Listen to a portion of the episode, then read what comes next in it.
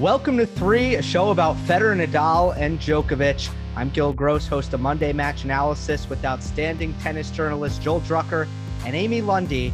Our main topic today continues our trilogy of what we can learn, what recreational players can learn from the big three, and it's Rafael Nadal's turn. Uh, but we start with the debate that has really ravaged the tennis world. It has to do with the 2020 US Open and with diminished fields due to COVID 19 is there an asterisk next to this tournament? And uh, we'll start with you, Joel, as a, a lover of tennis history. And uh, yeah, where do you where do you land on this? Well, let's say five years from now, we're at a party. Remember, you used to have these things called parties, and we're hanging out with people, and we're gathering and we're talking and we're looking back at the U.S. Open, and we say, XX won the U.S. Open, and someone says, well, yeah, but the field was diminished. I said, and the field was diminished, and you know there weren't as many of the top women there, and there wasn't Federer, and there wasn't Nadal on the men's side. And I think to myself, well, yeah, but I was being tested. These people were being tested every day for a disease for which there's no cure. They were living in a bubble. Uh, more than 150,000 people had died in America. People all over the world to me, you win a major during a pandemic, you you got it. You earned it. And whoever's not there, that's unfortunate. I mean, I'll, I'll miss, there are a lot of women's players I'm going to miss not seeing, but I think whoever wins it has the right to earn it after going this long without competition. I mean, at most, any woman who wins it is going to have played two tournaments prior since March.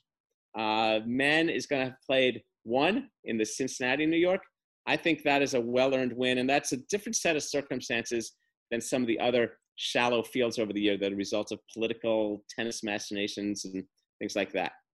Okay, so no asterisk for Joel. I'm pretty sure even if Amy agrees, she's going to answer this question really much differently. Am I right? That's part of the uh, Exactly. It's a special year. It is a different year.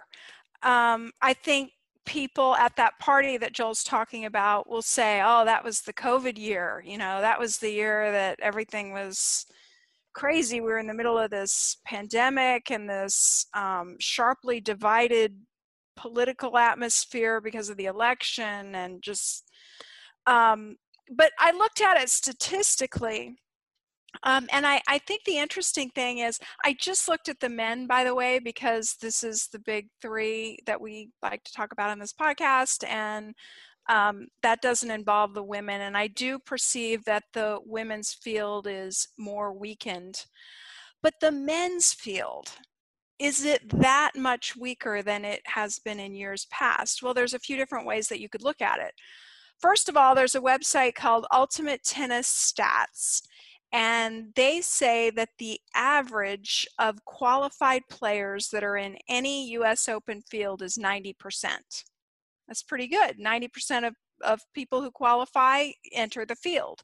What does that mean? What does that mean? mean of, of the eligible, like, so that means 90% of the top 110 players? Okay, good. Exactly. Right. Exactly. So this year, um, as of today, it's only 87%. That's not that far off from 90%, right? When was the low mark? Again, according to Ultimate Tennis Stats, eh, the low mark was in 2017 with only 80% of eligible. How far back do they? How far back do they do their research? I, I don't know, and you know I can't vouch because these aren't my numbers. But I, I, it was just an interesting stat that I saw today in my research. Now these are my numbers, which I'm about to tell you. Um, I just wanted to look at the seeded, the top um, players that are going to be seeded if they were seeded today uh, versus 2019. And there, there's two different ways that you can kind of look at rankings. I wanted to look at their rankings. And you could look at the median, right, which is the one in the middle, the ranking in the middle, and you can look at the average or the mean. So in 2020, the median ranking of the top 32 players as it stands today is 21.5. The average ranking is 20.6, so around 21, right? So last year, what was it? The median was 17.5 and the average was 17.4, so around 17. So what does that mean? It's lower, right? So you're looking at 21 versus 17. Well, but let's think about this. If you are a player in the the field, say you're, I don't know, Dominic Thiem or Stan Wawrinka, you have the prospect of playing among seeded players in any round a player who is an average with a ranking of 21 or a player who has an average ranking of 17. Is the 20th ranked player in the world that different than the 17th play, ranked player in the world? No. So, again, with this sort of set of metrics, the field is not that much different than it is in any given year. But you're applying this to the men. You see, and look, uh, the women, the men, yeah, we see that, and looks pretty close. I mean, I think the key thing is two two notables at the top who aren't there. And that's right. Nice. And that's what made the difference. Last year, the two that weren't there in the top 32 were Kevin Anderson and Milos Raonic. Lower this rank. year, you know, it's it's Roger, Rafa, and a couple of others. So. But it's kind of interesting. But the woman, the woman there's way many of the top 10 not there. This is by far the weakest U.S. Open women's field ever since the U.S. Open started in 1968. But I don't know. I just again, I just think you win it. You win it during a pandemic. You got it. It's okay. And I think I think this is sort of like beyond asterisks, asterisks, and I don't even know. I mean, yeah, I just think of it that way. I think I I'm closer to where Amy's at, and one of my the well, first thing. What's that? What's the at? I mean, there's no. There, we're all, so we're all no no. Does it matter, Joel? No, I'm saying I, I look at it more uh, as you know from a strength of field um, perspective, less so. Uh, okay, and I agree with you. Everyone, anyone who um, basically overcomes all the challenges that comes with with winning this tournament deserves major props. But when it comes to, I feel like what we're talking about is when you look at the list of U.S. Open title winners, is there going to be an asterisk mentally next to the 2020 winner? Well, no, and, and yeah, you say yes. No, no, I say no still. But I also think we got to watch the tournament play out. And if there is going to be an asterisk, I think we're going to feel it. I think we're going to see it. Um, I I'm think sure that's something that, that. Uh, okay, so anyone who's watching the NBA right now, the NBA has been great. The intensity, awesome. The intensity is at an all-time high. The games are tremendous. They're close. They're hard fought. It, it feels like a regular playoff basketball game. There's not going to be an asterisk because we feel that this is authentic, that this is great competition. If I were to bet when when it's time to watch Cincinnati in the US Open, I think it's going to feel like world class, top of the line, incredible tennis with uh, the emotions, you know, ramped up. And I think, I think it's it's going to feel like there shouldn't be an asterisk. But I do think we should leave um, leave a little bit to kind of observe and just try to feel this out. Well, wait. So you're wait a second. So you're saying that if the quality of play is sloppy because they're play they haven't played an individual sport in months and they're and they're making unforced errors and they're you know they're they're their their shooting percentage in tennis terms isn't as high as usual. Therefore, oh yeah, she she won the U.S. Open in the year people were double faulting because of COVID. Joel, what if it feels like a challengers event? Like, what if it just doesn't what do you have mean it? Feels like Gil, you've played. What, what do you mean feels like? It's the U.S. Open. I mean, the, the, but there's no crowd. There's not going to be a crowd, and I'm not. I, believe me, the whole thing I just spewed out is that it there really shouldn't be an asterisk. But here's the question, guys: the French Open that Federer won, where mm-hmm. he didn't have to play Nadal and he didn't beat Nadal, is there an asterisk? Absolutely not. I will show you 25 examples of draw aided slam triumphs. And we could probably, we spend a little time on this, find another 20 in basketball, football, baseball, teams that didn't win their NLCS, teams that didn't win their NBA. You win who's in front of you. It's not an, it's not an asterisk to Federer. I mean, it's, it would have been nice, of course, it would have been poetically nice for him to have beaten Nadal and then get a French. That's fine. Well, he didn't. Yeah, that he beat the guy who beat Nadal. That's kind of intriguing. I mean, if anyone, if anyone's got to scratch his head around these French things, it's it's Robin Soderling who got to the finals two years in a row there. and and you know loses to Federer and Nadal and whatever. But I don't. No one is going to put that there. And again, then I think you have your answer right there. Right, and I totally agree with that, Joel, because no one, you know, Nadal. Look at Nadal's 2017 path. He played two seeds. Uh, Juan Martín del Potro, the a 24 seed, and Kevin Anderson, the 28 seed in the final. Federer had a had until he met Cilic, six seed in the final, the Australian Open the following year. He didn't play any top 10 players. No one says Nadal has 19 major titles or, or eight, 18 plus 2017 US Open. Nobody does that. So I agree with you. There is a 95% chance in my mind that um, at the end of the 2020 US Open, no one is going to really be trying to uh, put an asterisk on it unless they're obviously biased towards um, how the numbers shake up at the end. Well, also, this is such a unusual. I mean, for example, I don't even call it an asterisk. Like I look at I look at some Australian Open winners from the way back in the 70s and 80s, and I just I'm aware of those being in shallow fields. So I don't think a lot of uh, of Chris O'Neil winning the 1978 Australian Open as a as a tremendous feat. I mean, and and uh, but that's a, it, that. But now in this year, and particularly amid what's going on in the world right now, I mean, it's okay. It's all right. So agree. Yeah. We all agree, I think, just in just in different ways, and just to. Well, it's neat. It's yeah. neat. I think it's fun how he came yeah. to it. I, mean, I enjoyed. I enjoyed hearing that. Um, Per usual, Amy, you found some good data. I yeah, like that's that. good. And I think the the point is salient because there's a very good chance that whoever, at least on the men's side, it's very likely that whoever ends up winning it will have a tougher path than plenty major champions, and we don't question their their titles at all. Just to get introspective for a second before we get to Nadal, I really haven't seen many members of of the media in tennis argue that there should be an asterisk. have you seen that? No, no, I haven't, and I don't think anyone. I, I don't think they could dare. I think it's just it's just kind of like it's like a floating notion because of the field and because of things. And also because i think um, sometimes people run out of things to say so they have to kind of evaluate an outcome rather than do what we do where we're going to talk about the process of how these people play and go about their business of tennis.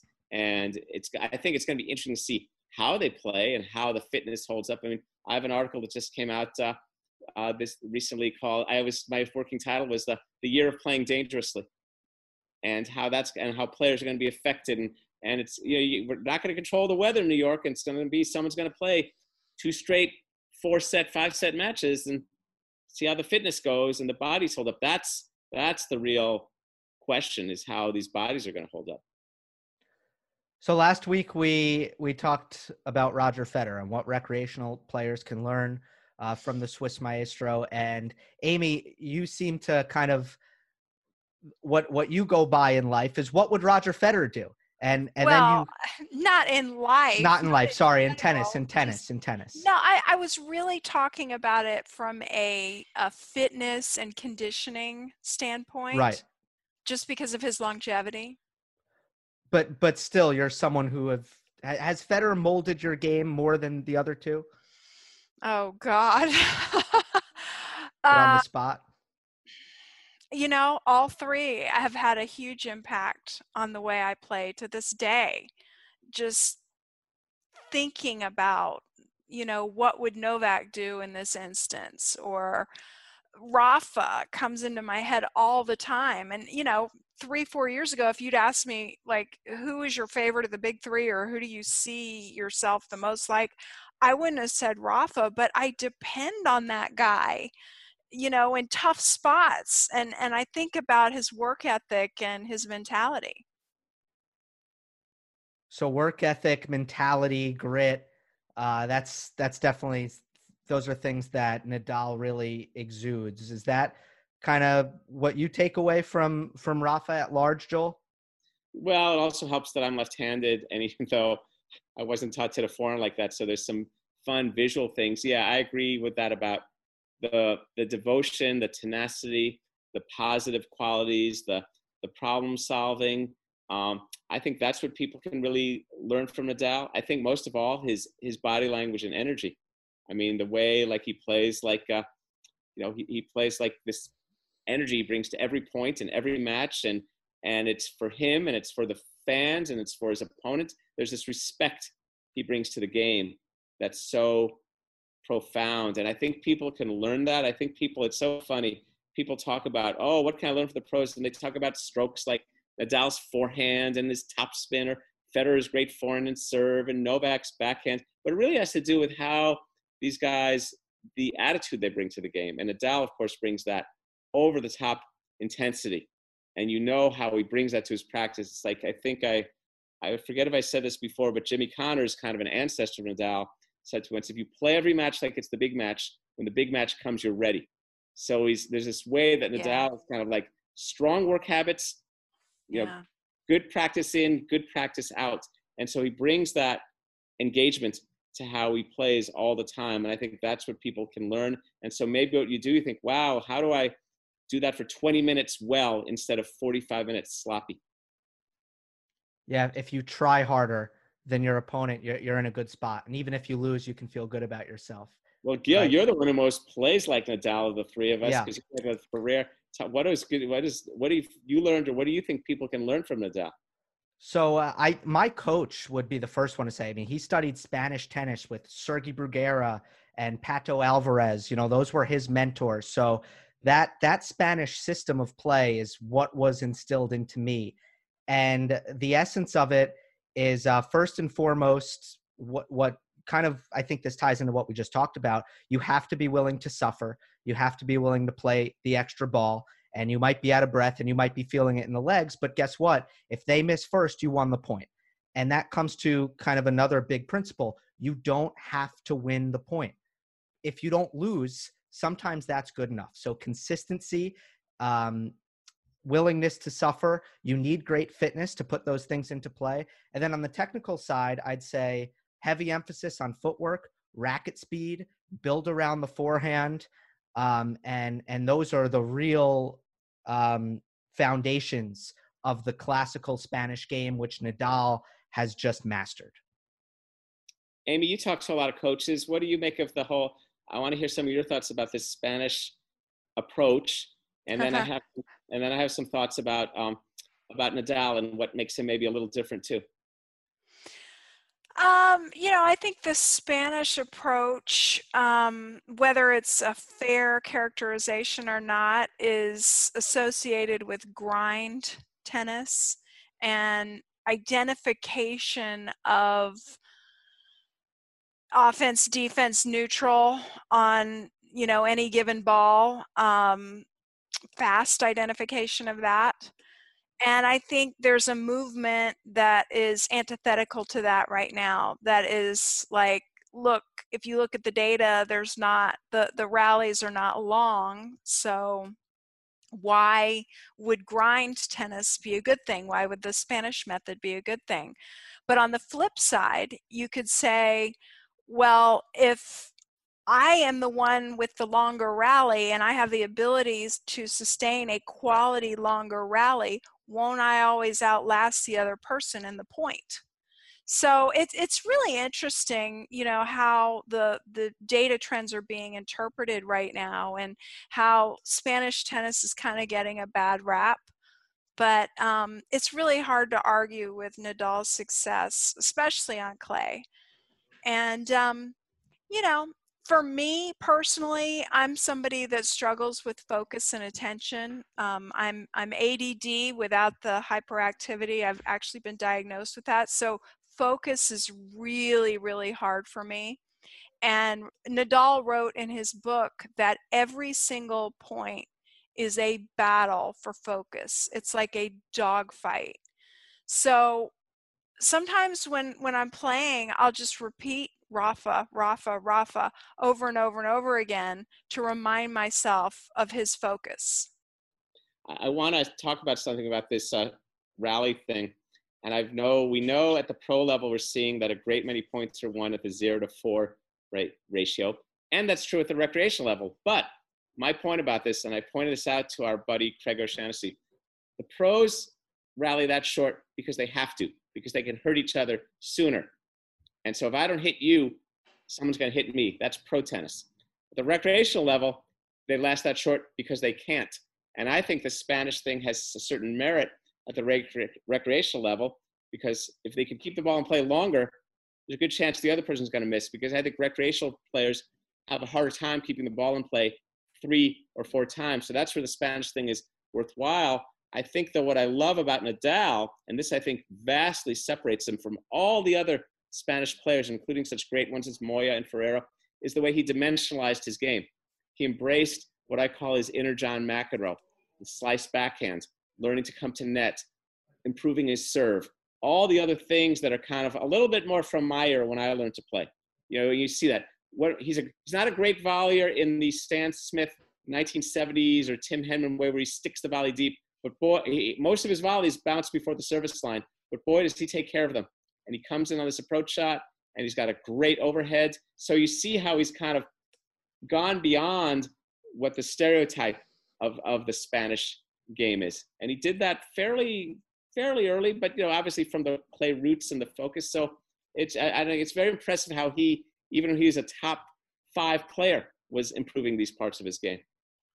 His development, I, I couldn't agree with you more. His development compared to to Federer and Djokovic is the most stark of the three.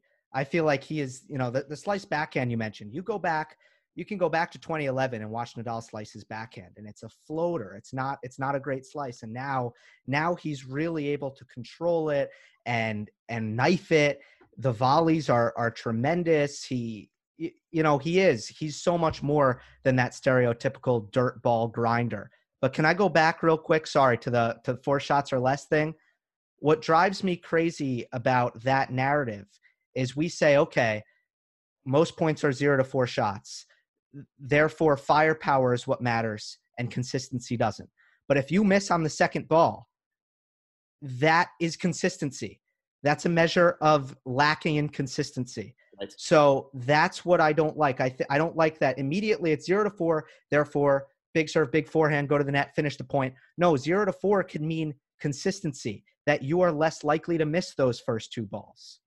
Well, the pros because they can't. That's my point. See, the pros or that short because they can and they have to. They have to do that because they have to fire fast because someone else can fire them. But I think way down the chain, and I mean past the top 300, you know, anyone outside of the top 300 of the world, I think if you thought conceived points as six, zero to six, zero to eight, I, I agree with you. And I think as a development tool, I think it's much more important to learn to do things like keep the ball in play. And that's true even if you come to net. The purpose of coming to net isn't hit volley winners, it's to force passing shot errors. That's the real thing and apply that pressure. But Joel, there are you, you and I have this debate like so often, and I'm not sure I disagree with you. I just don't think you have the stats to back that up. Back I mean, up? that that the this zero to four concept is different slightly at the pro level than it is down that's, the food chain. Significantly because I think down the chain, most people can't keep the ball in play more than three well, times. Well, the, the key thing that you said there is I think. There's also the school of thought that what's happening at the pro level is the same that's happening at the junior level, same that's happening at the college level, same that's happening at the amateur level. It's just scaled down, scaled way down. I mean, I, I personally, I'm a free three five player. I have seen players who can come onto the court and overpower um, and and finish me off, you know, in two shots with a big serve and a big forehand. But more often, I do see the player with the higher shot tolerance that is going to win. Um, and I think it's the same at the pro level. I really do. I mean, I, I really don't see much of a difference. You know, it's from, funny. Vic Braden done did research for years that showed how how hard it was, how very few recreational rallies went longer than like four shots. That was that was a big thing. Right, and it's the same at the pro level. No, but but the point is, but the point is, the pros, the pros. This happens to the pros. They they don't make as many errors. They don't make as many errors as the. Do we know that for hundred percent? We don't know that for hundred percent. Okay. I know, but I just think I, it's interesting, and and there is a guy, um, Warren Pretorius. Yes, I know Warren. His con- company is it's what not, is it's not Dartfish. It's not Dartfish. Warren? No, Warren. no, Dartfish is the software company that a lot of the coaches use. Oh, but okay. anyway, Warren does a lot of research for USTA. Great guy, and um, they're they're actually right now they're studying uh, amateur players Well, and they're gathering data on us Well, just to be learn great more about us. That. that we study that. I guess I would say from from being around it for decades and watching a lot of of recreational tennis and playing it and seeing it. And and I don't mean juniors who are going on the fast track. I mean three fives and four O's and four fives and all that. But you're right, there isn't the scientific data there is. But I think I think recreational players who try to practice zero to four sometimes are are ill advised. They're gonna learn. They're gonna they're gonna lose to people like Gil or me, or when you're playing, you're winning your matches, Amy. You're playing consistently. Uh, I, I just I just see that. I mean, you're right. I don't have 100% data for that. Well, we all know there's a fi- fine line between pushing and you know firing the ball you know committing to your shot there's that fine line between offense and defense that's what makes tennis such a great sport Absolutely. um, But- but go ahead gil Do- doesn't that kind of support Joel? So let's say let's say we go to a USTA 10 and under tournament. There'll be some kids who are going to moonball it, and they might win the tournament. But once they get to a certain level, once the tennis reaches a certain level, you can't moonball anymore because the players are too good. Doesn't that kind of support what Joel? No, but trying to get at- those kids, those kids are just playing for outcomes. I'm talking about the process, and I think the key in development is learning how to hit shots that you can own and you can and you can possess. And the way the say the way tennis has evolved in the last 30 years is that the lock and load baseline way of being steady from, that started with let's say Borg and Chris Evert became a prevailing model of, of steadiness and consistency, and that can still work. That can still work. Who's how many players on tour are more consistent? And let's rewind to 2012. Okay, uh, Nadal, Djokovic, Murray. How many players on tour made more balls in the court than than those three? Well, that's that's right. Well, that's true. But look, everyone in the top 200 is at least the NCAA champion. So we're talking about a skill level that's pretty good. Those right but i'm just saying the the the thought that consistency is kind of king which is i think the school of thought that nadal came from and and there's much more to it than that but i still think that is at at his roots consistency is king i i believe that that is true at the highest level i don't think that ever really goes away Well, if Agassi taught us anything, it's that. Look at the look at the evolution of Andre Agassi from going this kind of electric shot maker, and then by the end of his career, he be he was playing more like a Spanish player. I think the new research that has emerged, and, and this goes along with what Nadal does so well, is within those first four shots, aside from just that ironclad, I'm going to outlast you, that four shot, you know, consistency, what the research is bearing out is if you take a forehand after your serve, um, you're going to statistically win the point more than the other guy. So um, the players who do that really well, including Nadal, um, are going to win, you know, matches. I'd agree with that, and it's right. I think you're right. The zero to four, what you see at the pro level, is this taking command of the court and the position. And the problem with that, though, at the recreational level, is that people have enough artillery. Like you know, you see Nadal. Mean, has anyone ever shown you how well to run around a backhand? I mean, he's hitting forehands from the right alley sometimes, and then running and covering the court. And so this gets into the fitness and the movement. So I think it's a lot of it is a question for recreational players of how they want to scale their game properly. I have a big problem when I go to teaching conferences and I hear teaching pros telling adult recreational players to play points like that. Adult recreational players who look, if you run if you're in the business of running around backhands, you better do something with that and You better be ready to cover it. And so so it's it's just an interesting way of how you should really see the game. I, I have a big problem with teaching pros who try to teach adults as if they were juniors, as if they were aspirational juniors. An aspirational junior, I get it. I get it. And that's a neat thing to learn from Nadal. I think there are a lot of other things to learn from Nadal, no matter what your no matter what your age or skill level. Like you talked earlier, Amy, about that focus. I think that's fantastic. But don't try to learn the runaround. Well, you can, you can, but you better then lay in the the, the sprint P. You better then say, okay, then uh, three times a week, I'm going to go to a local track and I'm going to run some sprints. You know, I'm going to put in the homework that's going to allow me to do this. Well, actually, my coach is making me run now, which is like in the evening after I put tennis away for the day. Oh, God. What are you doing? Um, Sprints? I'm going to start incorporating sprints. I mean, I guess I was in such bad condition that right now I'm just running like miles for endurance. oh, that's the cardio. y- Yeah, and you know, you know, um, to to bring up a quick anecdote about Nadal, I don't know if it was in his book or if I read it in an article somewhere that he'll get on the treadmill and he'll watch a match while he's on the treadmill, and he will run, run, run, run, run while the ball is in play, while it's live, and then he'll walk, walk, walk for the entire match, and that's his treadmill workout. Well, I kind of, based on that, I kind of had it in my head that I really didn't need to do any outside running, but I've been told otherwise. And and I do believe that I've seen Roger go on distance runs before. I know that he'll go for a you know five mile run as part of his regime. So I guess endurance is part of this too. It's a huge part of it. It's a huge part of shot tolerance. The the more tired you get, the more likely it is that you're going to miss the next ball. I also just want to be clear. I don't think that the big first forehand is at all at odds with the Spanish way or, or Nadal's way. Because remember, the, the drills, footwork and racket speed, that's the foundation.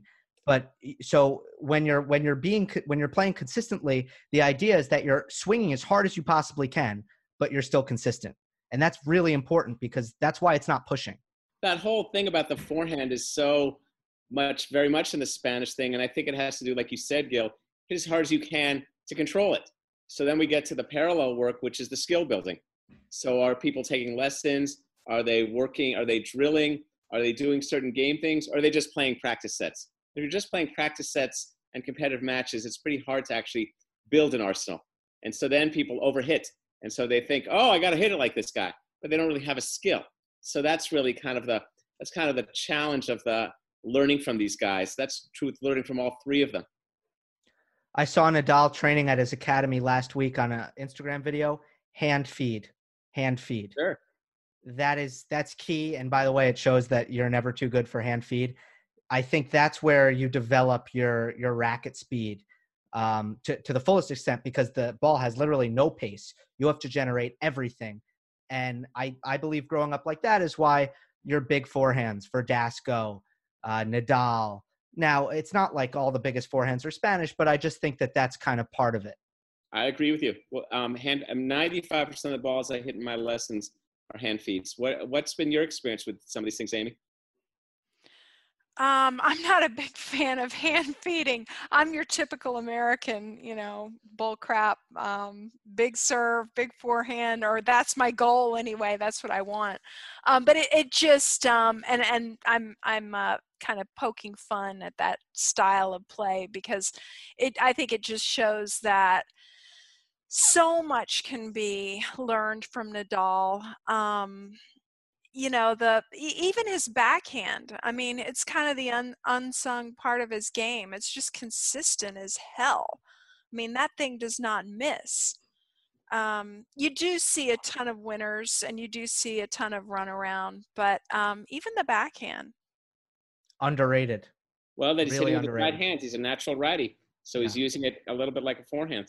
Is it surprising that nobody's tried to kind of emulate the Nadal forehand like on the Pro Tour? Because nobody, he's been the king of RPM for over a decade. No one hits it with more spin than him, and he has the follow through over the same shoulder.